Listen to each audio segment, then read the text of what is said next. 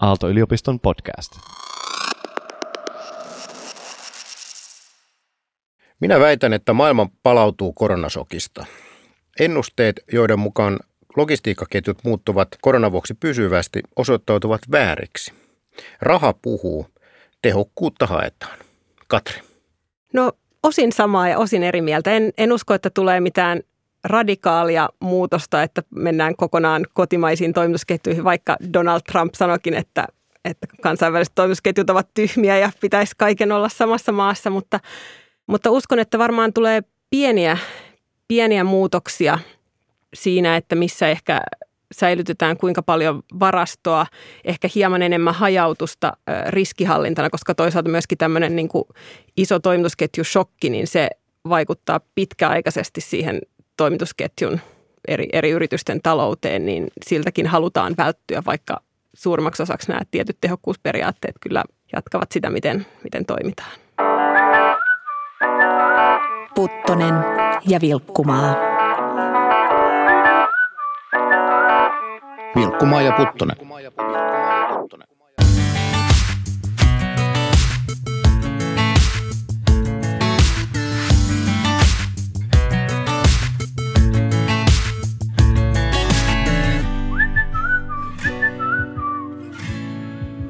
Puttonen ja Vilkkuma on Aalto-yliopiston kauppakorkeakoulun podcast, joka uskoo, että parempi bisnes rakentaa parempaa maailmaa. Jokaisessa jaksossa käsitellään yhtä liike-elämän aluetta ja pohditaan, kuinka asiat voisi tehdä paremmin. Minä olen Puttonen, Vesa Puttonen. Nykypäivän tuotantoketjut ovat riippuvaisia kansainvälisistä tavaravirroista – Koronavirus on hetkellisesti muuttanut näitä virtoja ja yritykset joutuvat nyt järjestelemään uudelleen logistiikkaketjujaan. Miten kansainväliset tuotantoketjut muuttuvat? Siitä puhutaan tänään. Kanssani studiossa ovat logistiikan professori Katri Kauppi Aalto-yliopiston kauppakorkeakoulusta ja logistiikan toimialapäällikkö Petri Laitinen Paltasta eli palvelualojen työnantajien liitosta. Tervetuloa. Kiitos. Kiitos.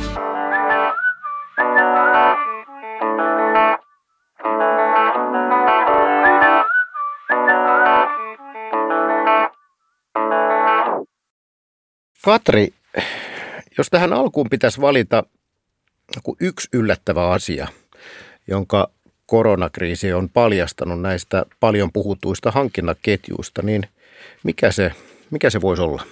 No mä en tiedä, onko se yllättävä asia välttämättä niin tutkijalle, kun semmoisia lukuja on nähnyt, mutta se voi olla ehkä monelle aika yllättävä asia, joka on se, että suurin osa yrityksistä ei itse asiassa tunne kovinkaan pitkälle tai laisinkaan sitä omaa toimitusketjuaan. Eli, eli aika monet tutkimukset, niitä on Suomesta ja Amerikasta ja ympäri maailmaa, jotka sanoo, että, että moni yritys tuntee sen ensimmäisen siinä ketjussa taaksepäin se alihankkija, mutta sen jälkeen siellä voi olla kymmenen porrasta, joissa jokaisessa on 10 tai 20 yritystä. Ja ja kaksi kolmasosa yrityksistä ei tiedä, ketä ne on. Ei välttämättä aina edes sitä, missä maassa ne on, ne ketjun eri, eri tasot. Ja nyt kun niin kuin aluksi kaikki ei tiennyt, että oho, mulla onkin ketjussa joku siellä Wuhanissa ja sitten myöhemmin tietysti homma levisi niin kuin kaikkialle, missä sulla on toimitusketjut, niin, niin se varmaan niin kuin monet pääsi yllättämään jo siinä alkuvaiheessa se kriisi, että, että Kiinasta ei saakaan jotain komponenttia ja meillä onkin itse asiassa alihankkijan, alihankkija, alihankkija siellä, siellä päin maailmaa ja sitten myöhemmin tietysti kaikkialla päin maailmaa. Eli tämä korona opetti yrityksille, miten vähän he tietävät tästä tästä ketjusta. No Petri, sä työskentelet logistiikan toimialapäällikkönä Paltassa, niin jaksa tämän, tämän kokemuksen, että yritykset ikään kuin yllätettiin housut kintuissa? Kyllä mä jakaisin tätä käsitystä, että tietysti tämä kevät oli täysin poikkeuksellinen, jos ajattelee logistiikan näkökulmasta, niin ehkä kaksi-kolme viikkoa Euroopassa oli sitten semmoinen tilanne, että hässäkkätilanne oikeasti päällä. Mutta ainakin tavaralogistiikan puolelta tilanne palautui aika hyvin sitten nopeasti aika normaalille tasolle. Tietysti oli poikkeustilanteita, mutta kaiken kaikkiaan itselle se oli aika myös yllätys, että kuinka hyvin logistiikkaketju sitten sujui. Ja tavallaan tämä verenkierto pysyi käynnissä, vaikka ihmiset jäivät kotiin kaikkialla maailmassa.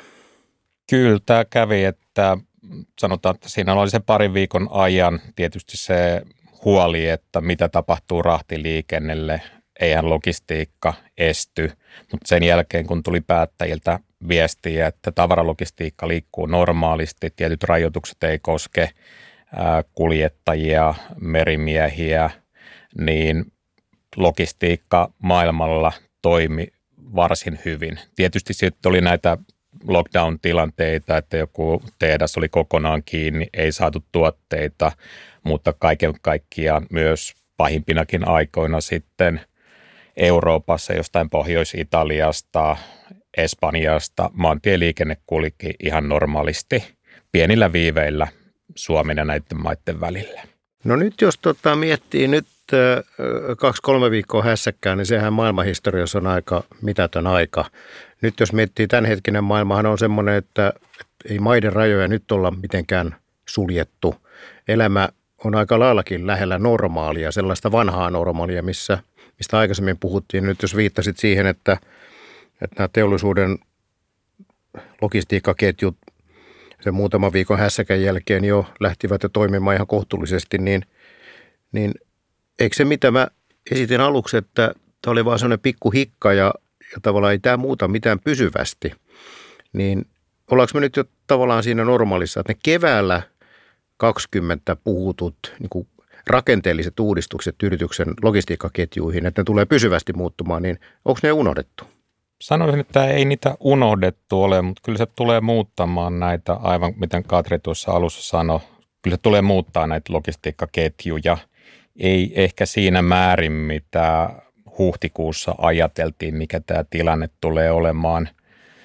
Äh, ollaan nähty, että firmat, ihmiset, kun ovat saaneet lisää tietoa koronasta, miten se vaikuttaa, miten siihen pystyy suojautumaan – miten pystytään välttämään riskejä, niin ihmiset ovat oppineet. Se ei ole enää niin iso mörkö kuin aikaisemmin, mutta kyllä se varmasti tulee muuttumaan sitten jatkossakin näitä toimitusketjua ja logistiikkaketjuja, miten firmat joutuu näihin varautumaan ja ottamaan varmasti huomioon, mutta ei niin isossa määrin kuin keväällä. No nyt Katri viittasi tuossa, että tavallaan ehkä hyväksytään vähän isompia varastoja jatkossa, ettei olla ihan niin slimmissä kunnossa välttämättä.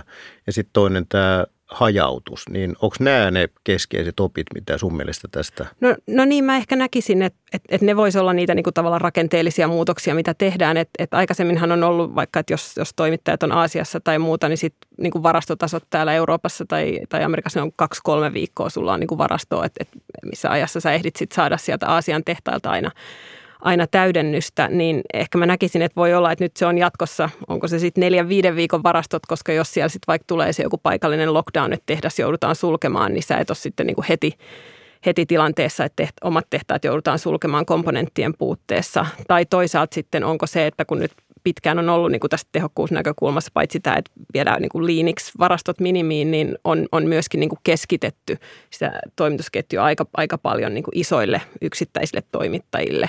Siitä on ehkä ollut jo pikkasen hajauttamista, kun nyt on ollut tätä niin kuin protektionismia ja brexittiä ja kauppapolitiikkaa ja vastaavaa, jolloin on ollut niin kuin erilaista riskiä, vaikka niin kuin valuuttakurssia vastaavia muita riskejä – niin kuin siitä, että jos on toimittaja vain tietyllä alueella, niin, niin nyt ehkä nämä lockdownit ja se, että missä se pandemia milloinkin jyllää, jos se mahdollisesti tästä vielä jatkuu kuukausia tai jopa vuosia, niin, niin sitten ehkä vähän niin kuin hajautetaan sitä, että sulla on kaksi, kaksi vaihtoehtoista toimittajaa. Voi olla, että niin kuin normaalitilanteessa, niin sanotussa uudessa normaalitilanteessa lähtökohtaisesti se yksi niistä tuottaa 80-90 prosenttia ja se toinen on vaan varalla, mutta että sulla on joku, jolla on jo jollain tasolla ne kyvykkyydet sitten lähteä sitä toimintaa niin kuin kapasiteettia nostamaan, jos se ykkössijainen toimittaja ei, ei sitten pystykään hetkellisesti toimittaa. Niin, että nyt aikataulullisesti nyt viittaat siihen, että tämä pandemia nyt iski tietysti koko maailman ikään kuin jaloillensa mm. tai, tai polvillensa tässä lyhyen aikaa, mutta tämä protektionismi, Brexit ja muut on ollut tässä jo muutenkin ajanut tähän suuntaan. Onko niin, että tämä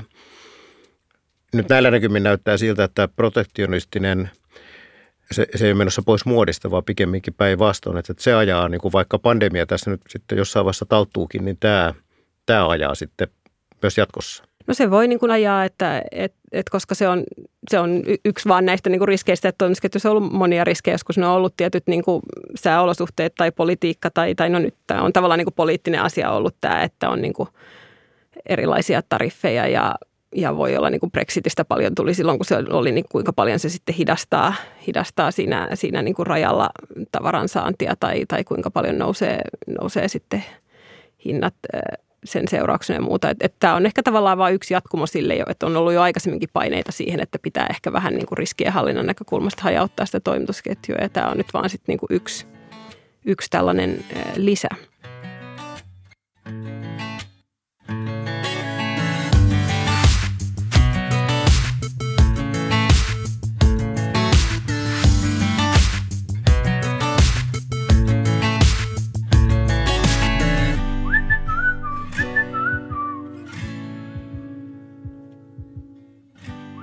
Protektionistinen ilmapiiri on ollut tässä siellä täällä niin kuin nousussa jo jonkun aikaa, niin oliko yritykset vähän niin kuin naivisti usko siihen, että maailma on vain yksi kylä, mistä pystytään hankkimaan tuotteita ilman mitään riskejä ja ilman mitään niin kuin mahdollisimman halvalla sieltä täältä. Eikä ole oikeastaan ajoissa hahmottanut sitä, että mihin tämä yleinen ilmapiiri maailmalla on niin menossa. En mä sanoisi, että naiveja, koska onhan nyt koronapandemian lisäksi muita tämän tyyppisiä isoja asioita, mitkä tulee ehkä vaikuttaa enemmän toimitusketjuihin ja logistiikkaan, on esimerkiksi ilmastonmuutos ja digitalisaatio. Ennen koronaa, niin koko maailmahan puhuu ainakin Euroopassa ja Suomessa pelkästään ilmastonmuutoksesta, miten se tulee vaikuttaa logistiikkaketjuihin, tuotantoa tulee siirtymään – Aasiasta lähemmäs Eurooppaa tai lähemmäs markkinoita ihmisiä, niin sanoisin, että tämä koronapandemia tulee olemaan yksi mielenkiintoinen tekijä, mitä firmat joutuu ottamaan myös huomioon sitten näiden muiden digitalisaation ja ilmastonmuutoksen kannalta, että mikä se oikeasti on järkevin paikka tuottaa jotain tavaraa ja mistä se kannattaa tuoda ja millä tavoilla. Että että, että ehkä nyt oltiin vielä siinä vaiheessa, mikä oli aikaisemmin ollut, että Aasiassa kannattaa tehdä, ja, mutta muutoshan on ollut ilmassa jo jonkin aikaa, mutta että ei ole ehkä edennyt vielä niin paljon pohdinnasta tekoihin.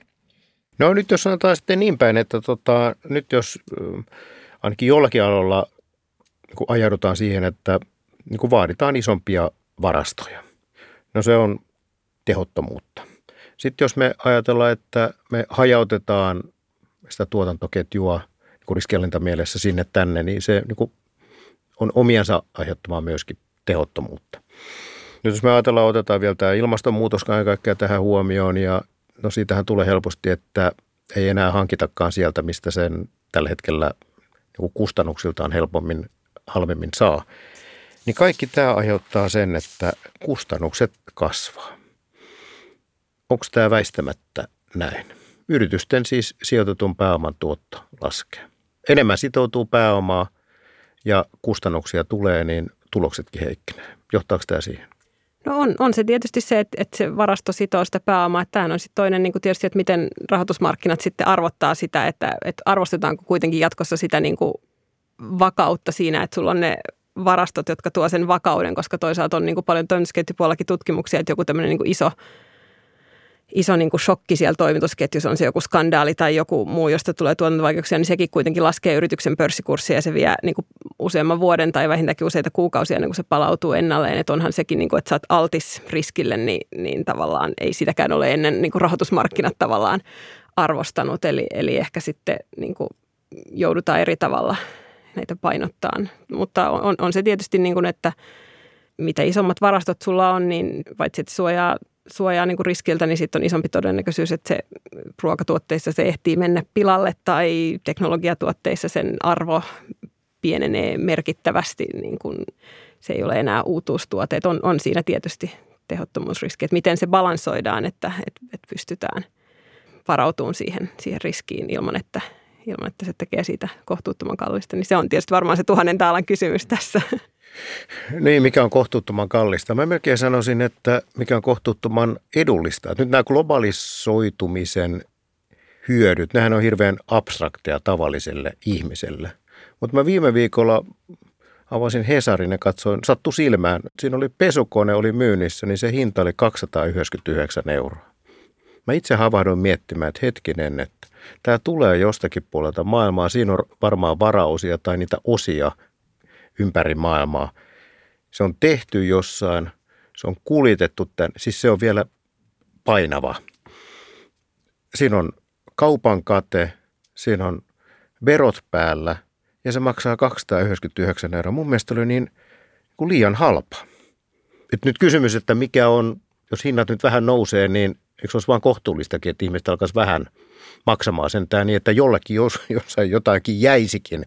Mutta sitten tämä markkinatalous on sellainen, että jos joku alkaa sitten nostamaan sitä hintaa, ja sama liittyy itse asiassa näihin, näihin ruoka- elintarvikkeisiinkin, että joku sitten nostaa hintaa niin, että sille alkutuottajalle ja siinä tuotantoketkussa ihmisille toimijoille jää jotain, niin sitten joku tuleekin ja myy, rätkäyttää, että tuossa on kuitenkin kilpailija pyytää 500, niin mä myyn 299, tai joku halpuuttaa niitä ruoan hintoja, niin sitten kuitenkin joku tekee sen halvemmalla, niin, niin muuttaako tämä pysyvästi sitten maailmaa? Petri. Kyllähän toi voi muuttaa, mutta sanotaan, että sinänsä sit jos se kalliimpi hinta toisi myös paremman laadun. Se on sitten se kysymys, että jos 299 maksaa pesukone, niin se taas pistää pohtimaan sen, että onko se laadukas. Mutta että tällä hetkellä se on, tavaroita tehdään eri puolilla ja se on viety varsin pitkälle tämä logistiikka, missä se on tehokkainta. Mutta kyllä sen varmaan sitten, mitä aikaisemmin sanoin, just tämä digitalisaatio viittasin ympäristöhommaan, se tuo oman kustannuselementtinsä sinne, että se tulee siirtää tuotantoa lähemmäksi ja vaikuttamaan myös siihen, että mitä kannattaa liikuttaa tai mitä ei.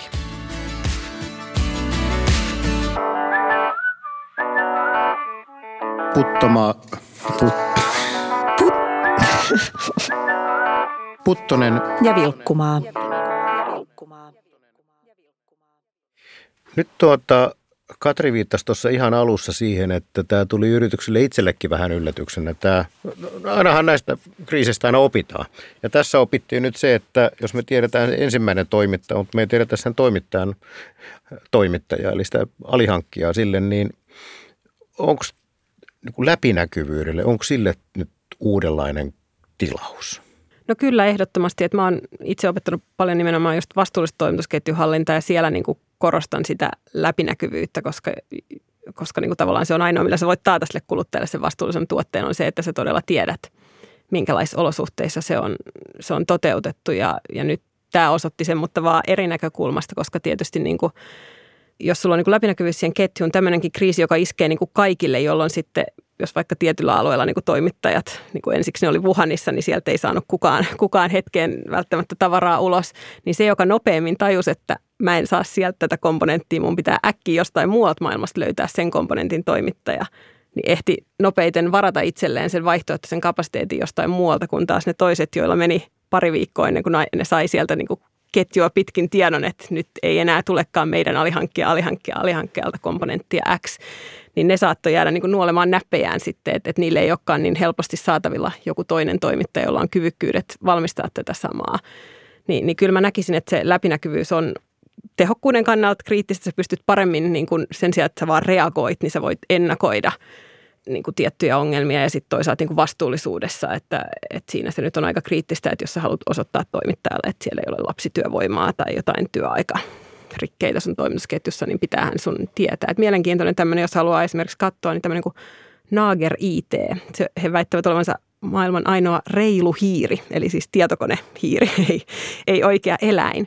Niin he, hyvin tämmöinen niin pieni yritys, mutta heillä on siellä nettisivuillaan näkyy, he haluaisivat niin avata kuluttajille koko sen ketjun, että mistä heidän sen hiiren komponentit tulee. Jos me ajatellaan, niin hiiri on kuitenkin hyvin simppeli niin kuin tek- tekninen tuote verrattuna aika moneen muuhun. Ja heillä, kun he on siellä tehnyt niin kuin kartan, niin ei siinä tarvitse mennä kuin pari niin kuin tasoa alaspäin siinä pitkässä toimitusketjussa. Että heillä on siellä jo laatikoita, että he ei tiedä, mistä maasta se tulee, tai he tietää ehkä missä maassa se alihankkija, alihankkija, alihankkija on, mutta he ei tiedä kuka se on, tai he tietää kuka se on, mutta he ei tiedä ollenkaan minkälaiset olot siellä tehtailla on. Se on mun mielestä tosi, näytän sen aina luennolla opiskelijoillekin sen kuvan, kun se osoittaa, että kuinka yksinkertainen teknologiatuote ja se yritys, vaikka heillä on niin nimenomaan tavoitteen, että he haluaa sen tehdä ja he oikeasti yrittää selvittää sitä toimitusketjua, niin hekin niin kuin joutuu nostamaan kädet ylös, että, että ei me vielä tiedetä. Tämä on pitkä prosessi. Onko tämä Nager vai Nager? N-A-G-E-R. Pitääpä katsoa. No nyt sitten tota, tämä vastuullisuus, joka nyt on niin kuin Framilla tästä tietysti niin kuin pitää olla, ja kaikissa podcasteissa pitää puhua vastuullisuudesta, niin tässäkin nyt otit sen esille, niin asiakkaana, niin jos mä menen ostaa tietokonehiirettä, niin ei mua kyllä voisi vähempää kiinnostaa, mistä se hiiri tulee, kunhan se nyt tulee kohtuullisella hinnalla, ja sitten mä tiedän, että se nyt jotenkin toimii. Niin edustaako mä jotain tavallista kuluttajaa? Onko nämä semmoisia niin kuin, nämä esimerkit, mitä aina sä viittasit luennolle, niin onko nämä semmoisia niin kuin ihan, että löytyy kyllä joku esimerkki, mutta 99 prosenttia kuluttajista, 99 prosenttia asiakas niin kuin varoista, rahoista menee sitten, ne ei kiinnitä tämmöisiä asioita mitään huomiota. Onko tämä niin kuin valtavirta vai onko tämä tämmöinen niin kuin poikkeus? No nyt sulla pitäisi varmaan olla mhm. markkinoinnin professori, kuluttajakäyttöisen mm. professori vastaamassa tähän, mutta varmaan niin kuin se nyt, mikä yleiskuva on käsityksestä, niin moni, jos niin kuin tällainen kysytään, niin sanoo olevansa vastuullinen kuluttaja, mutta siellä itse siellä tuotehyllyssä, niin välttämättä ei niin tarkasti sitä mieti. Mutta ehkä se on niin kuin enemmän sen yrityksen kannalta sellainen riski, että sit jos sieltä sun toimitusketjusta paljastuu se joku skandaali, että lapsia oli tehtaalla tekemässä niitä hiiren komponentteja tai jotain vastaavaa, niin sitten kuluttajat kyllä – usein reagoi. Ja, ja tuleehan sitä painetta niin kuin muualtakin kuin kuluttajista, eli esimerkiksi nyt pankit ja erilaiset rahoituslaitokset, niin nehän enenevässä määrin niin kuin lisää sitä kriteeristöä tavallaan yritykselle, että ne tekee riskiarvioinnin sun toimitusketjusta ja vastuullisuudesta, ja jos nähdään, että sä oot tosi riski, että jotain skandaaleja tulee, niin se lainaehdot tai vakuutusehdot tai vastaavat on huonompi kuin yritykselle, jolla on pienempi riski tämmöisistä vastuullisuusasioista. Että kyllä se niin kuin sitä kautta sille yritykselle tulee, vaikka ei välttämättä vielä – mikä nyt sitten on keskimääräinen kuluttaja, niin, niin tietokonehiirtä ostaessaan sitä niin kuin arvioi. Niin, se on riskihallintakysymys ja siinä mielessä niin kuin tulee olemaan varmasti jatkossakin merkittävä. No nyt se viittasit jo kaksi kertaa, että on tämä Wuhan. No sieltähän tämä ilmeisesti nyt lähti tämä koronavirus, niin Petri viittasit kaksi-kolme viikkoa hässäkkään, niin eikö se aika hämmästyttävää hienosti se Kiina, koko tämä maailman niin kuin alihankinta, ydin, lähtöpaikka, niin kyllähän ne sai sen homman taas pyörimään. Et ei siinä kyllä montaa viikkoa kestänyt, niin taas Wuhanista ja muualta Kiinasta, niin kyllä taas tavaravirtoja, niin ne palautui aika nopeasti. Kyllä se oli tuota, yllätys, miten se lähti keväällä sitten toimimaan, mutta sanotaan sitten taas tämän logistiikkapuoleen sitten omaa hämminkiä toi sitten overseas-varustamoiden kapasiteettirajoitukset, että millä he pystyivät vähän säätelemään, että – minkä verran laivaliikennettä liikkuu ja ehkä pystymme pitämään myös sitten sitä omaa kannattavuuttaan esillä, että, että vähän tuntuu aina, että milloin oli kuljetusta tai kapasiteettiana väärässä paikkaa, että tämän tyyppisiä asioita siellä oli, mutta kyllä se oli mm, hienosti ne saivat asian liikkeelle ja toivon mukaan samaa tapahtuu ympäri muuallakin maailmaa. Oliko siinä kysymys siitä, että, että Kiina he itsekin tietää, että heidän asemansa maailman markkinoilla on se, että, että he on kriittinen alihankintaketjun alkupään osa. Ja jos tämä olisi jatkunut pidempään, niin sitten länsimaiset yritykset ja, ja muut Kiinan ulkopuoliset yritykset olisivat tehnyt pysyviä ratkaisuja. Että he sitten pisti sen tavallaan, että homma pistetään kuntoon tai itketään ja pistetään kuntoon. Ja sitten he itki ja pisti sen kuntoon ja, ja nyt että oikeastaan osoitus siitä, että eihän Kiina varsinaisesti olekaan mikään iso riski tässä logistiikkaketjussa, että tämmöistähän voi sattua missä tahansa muuallakin maailmassa. Onko se ratkaisu nyt tämä, mihin Katri viittasi, että hajautetaan? Että jos se tapahtuu Kiinassa, niin sitten meillä on mitä? Etelä-Amerikassa tai Euroopassa. Että kun jossakin kuitenkin aina jotain tapahtuu, niin, niin koko ketju ei sitten jää edeksi muutamaksi viikoksi sitten sen, sen varaan, että jos, jos sieltä jää muutamat vaikka osat tulematta. No se voi olla, ja jos palaisin tähän, niin että, että Kiinassa varmasti oli kova paine niin kuin senkin takia, että nämä, kun on puhuttu koko näistä kokonaiskustannuslaskelmista ja muista, niin, niin kiinalaiset yritykset on jo jonkun aikaa joutunut miettimään sitä rooliaan niin kuin toimitusketjussa, koska sieltä asiassa on niin kuin on halvemman kustannustason maita, jos ajatellaan niin kuin työvoimakustannukset, että he on joutunut jo etsimään niin kuin niitä, millä he toimittajana kilpailee, lisätä laatua tai ottaa suurempaa niin kuin osuutta alihankkijana siitä tai, tai innovointi tai mikä se sitten onkaan, että, että pelkällä niin kuin ihan puhtaalla kustannuskilpailullahan niin kuin monella alalla ei enää kiinalaisyritykset välttämättä pärjää, että sitä on siirtynyt Vietnamiin tai, tai muualle sitä tuotantoa. Että kyllä varmaan tämäkin oli niin kuin heille semmoinen kriittinen, että nyt jos, jos, jos ei saada tätä niin kuin riittävää ajoissa kuntoon, niin enemmän tulee sitä niin kuin pakoa sitten jonnekin muualle. Mä vastaan tähän sun aikaisempaan kysymykseen tai viittasit siihen, että mitä, mitä maailman pääoma tykkää siitä, mm-hmm. että jos varastoihin kertyy lisää rahaa, on ne sitten sen takia, että on todella tavaratoimittaja Kiinassa tai jossain muualla, niin joudutaan kotimaassa pitämään, niin se hyvä puoli tässä on, on tavallaan, kaikki liittyy kaikkeen, miten, osoitus siitä, että jos me katsotaan yhtä kohtaa, niin se voi näyttää ongelmalliselta, mutta nyt onneksi tämän koronan lopputuloksena, siis onneksi ja ei onneksi, niin korot on nollassa. Tavallaan se pääoma ei sinänsä niin kallista nimellisesti. Miettikää sellaista hetkeä, että korot olisi 10 prosentissa, niin kaikki katsoo silmäkovana nimenomaan varastotasoja, niihin ei saa sitoutua yhtään. Ja nyt tavallaan voisi ajatella, että sijoittajatkin voi ehkä hyväksyä sen, että kunhan pystyy perustelemaan se niin, että se johtuu niin riskialenta mielessä se niin maksaa itsensä takaisin kyllä, kun annetaan vähän – vähän siimaa siihen toimitusketjuun.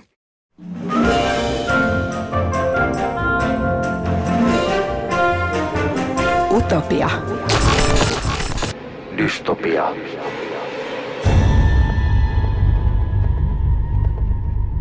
Totta, meillä on ollut tapana tähän loppuun ottaa ennustuksia. Nythän me ollaan tämän logistiikan osalta, tavaraketjujen osalta oltu – ollut aika poikkeuksellinen vuosi, sanoa niin täysin poikkeuksellinen vuosi, niin, niin miten me uskalletaan nyt tällä perusteella ennustaa? Jos ajatellaan joku semmoinen tulevaisuuden näkymä, mikä voisi olla hyvin niin utopistinen tai sitten joku tämmöinen dystopia, mikä oikein pessimistinen, oikein optimistinen skenaario tulevaisuudesta, niin mitä tämä logistiikka-ala teidän mielestä voi huonoimmillaan näyttää kymmenen vuoden kuluttua tai miten taas parhaimmillaan? Katrius. No ehkä pessimistinen voisi ajatella, että, että nyt kun tässä on niin isot talousvaikutukset ollut, niin että vastuullisuusasiat, jotka oli tosi hyvin niin kuin esillä ja joita oltiin lähdössä viemään paljon eteenpäin, että jos ne ottaa sitten niin kuin takapakin tavallaan vedotaan siihen, että nyt on niin kuin vaan talous, talousasiat pakko saada ensin kuntoon ja sitten tietysti ehkä niin kuin tällainen toimitusketjun valtasuhteita ajatellen, niin niin huonoin näkymä olisi se, että kun puhuttiin paljon tästä varautumista ja pitää olla lisävarastoja, että jos käy niin, että tavallaan isot firmat painaa sen niin kuin varastointivastuun sitten niille pienille tekijöille siellä, siellä toimitusketjussa ja se kasaantuu tavallaan niin kuin niille heikoimmille siellä niin kuin lisää, lisäkustannukset. Sitten taas positiivisesti mä voisin niin kuin ajatella, että nyt, nyt se läpinäkyvyys siellä toimitusketjussa, nyt se niin kuin lyö läpi, että nyt lopultakin on niin kuin riittävä iso yhdessä nämä kaikki eri motivaatiot, vastuullisuus ja pandemia aiheuttamat kriisit ja riskienhallinta ja muu, niin nyt niin kuin läpinäkyvyys ja tämmöinen yhteistyö koko toimitusketju halki lyö, lyö tavallaan lopullisesti läpi. Ja tässä on varmaan niin kuin ollut semmoista, niin kuin, just niin kuin Petrikin puhunut, että, että, että, on saatu, niin kuin, että hommat on saatu toimimaan, kun ne on ollut pakko saada toimimaan. Ja siinä on jouduttu varmaan niin kuin paljon tavallista enemmän kommunikoimaan ja tekemään yhteistyötä niiden eri pelureiden kanssa, niin että se ei jäisi siihen, että no nyt vaan niin kuin sammutettiin tämä tulipalo, vaan että, että sitten tehtäisiin niin semmoinen laajempi jatkuva yhteistyö ja niin kuin läpinäkyvyys siihen toimitusketjuun niin kuin kokonaistehokkuuden – parantamiseksi. Hyvä. Petri, onko sulla oikein optimistista, oikein pessimististä? Sanotaan, jos lähdetään nyt sitten vaikka pessimistisestä hommasta, että tämä koronapandemia pitkittyy ja pitkittyy, rokotetta ei löydetä, niin se tarkoittaa sitä, että logistiikkasektorilla tällä hetkellä terveitä yrityksiä tulee varmasti ajautumaan konkurssiin – mikä sitten äh, aiheuttaa sitä, että firmoilla on heikommat olosuhteet, logistiikka ei toimi niin hyvin, ei pysty ehkä vastaamaan näihin tärkeisiin asioihin, kuten ilmastoasia on se varmasti se logistiikan se ykkösasia tulevina vuosina. Mutta sitten jos äh, ajattelee näitä positiivisia asioita, niin itse sanoisin, että rokote löydetään syksyn 2020 aikana ja ää, pandemia jää nytten vaan kaukaiseksi ajatukseksi tai muistoksi ja logistiikassa sitten digitalisaatio ja automaatio saa oikeasti kunnolla boostia, että oikeasti päästään sitten tähän logistiikan isoon asian ilmastonmuutoksen torjuntaan, saadaan siihen vauhtia. No eikö me voida sopia, että tämä pandemia tässä nyt tulee kohta niin kuin taputeltua ja tulee rokotet. Se nyt on jo, eikö se ole jo melkein olemassakin, vaan tulisi markkinoille ja, ja ei tämä nyt voi tästä niin määränsä enempää pitkittyä, niin sovitaan niin, että kun sanotaan, että hyvää kriisiä ei kannata hukata, niin jotta nyt tavallaan se, mistä te puhutte, ne on semmoiset asiat, digitalisaatio, vastuullisuus, tämmöiset asiat, jotka on, on ollut jo kehittymässä ja ollut vaikuttamassa tähän logistiikkaketjuihin tähänkin asti, niin nyt tämä otetaan, että tämä korona antaa se pikku boostin sille, että tämä nopeuttaa asioita, jotka on ollut muutenkin tapahtumassa, niin, niin kun me päästään tästä pandemiasta eroon, niin sitten hyviä asioita tulee, tulee nopeammin kuin mitä, mitä aikaisemmin osattiin odottaakaan. Kiitos Katri, kiitos Petri. Kiitos. Kiitos.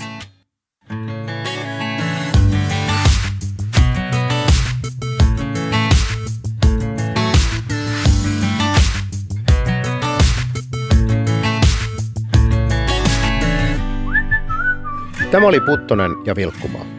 Löydät kaikki jaksot Spotifysta ja Apple Podcasteista. Podcastin on tuottanut Jaksomedia.